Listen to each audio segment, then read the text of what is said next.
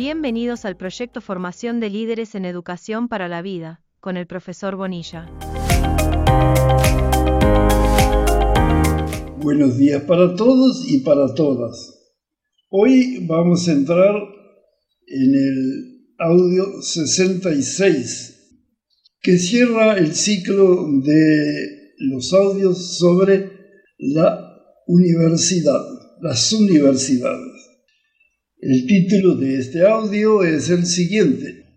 Palabras finales para los jóvenes universitarios latinoamericanos. ¿Qué universidad queremos? Esa es la pregunta y vamos a intentar responderla. La universidad es una estructura integrada de enseñanza, investigación y extensión pero ¿para qué? ¿Para quién debe servir esa estructura? ¿Para el sistema económico en general o para la sociedad tomada como conjunto? Según un enfoque cartesiano que desemboca en una globalización caníbal, privilegiando el sistema económico, beneficiando unos pocos y sacrificando unos muchos. O según un enfoque renovador, holístico, que se fundamenta en el autodesarrollo, la autodisciplina, la autoconciencia, la autorrealización y en la responsabilidad social auténtica. ¿Qué universidad queremos entonces? ¿Aquella que prevalece en América Latina, que se asemeja más a una fábrica de profesionales, o queremos una organización formatriz? Una organización capaz de formar ciudadanos que simultáneamente dominen un campo de conocimiento, como administración, ingeniería, agronomía o, arquitectura, o cualquier otro.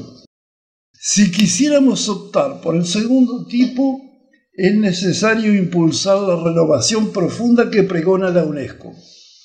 Capaz de transformar estructuras universitarias de modo que ellas sustituyan su obsolescencia actual por formas compatibles con un desarrollo acelerado, pero centrado en el ser humano y no en el sistema imperante.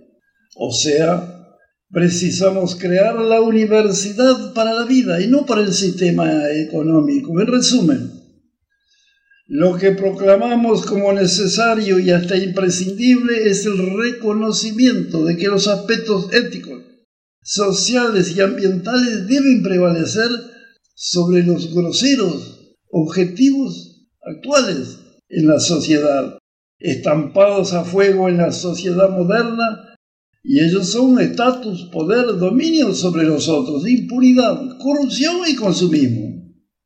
O sea, la universidad creadora en el sentido de Ribeiro deberá incorporar, para posibilitar el desarrollo de sí misma, en forma plena, armónica y autorrealizada, así como su posterior expansión en la comunidad que la mantiene.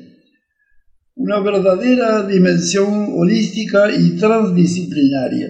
Solo en ese caso hará justicia y honor a su propio nombre, universidad, dejando de ser apenas una acumulación de facultades. En este contexto, la juventud universitaria tendrá que enfrentar el monstruo del consumismo, entre otros, comprendiendo que una nueva universidad y una nueva sociedad deberán establecerse con otras bases conceptuales, entre ellas la solidaridad, la frugalidad y la protección ambiental. Estos son los cimientos que llevarán a la gran utopía. José Martí, el conocido escritor cubano, resumió todo esto en una única y elocuente frase. Sin utopía, la vida se transforma en una mera travesía hacia la muerte.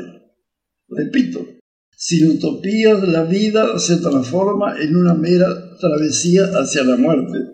Sugiero que mediten sobre esta frase de el escritor José Martí. Bien, este audio eh, muy corto y termina aquí. Agradezco la presencia de ustedes, les deseo buenos días para todos y para todas.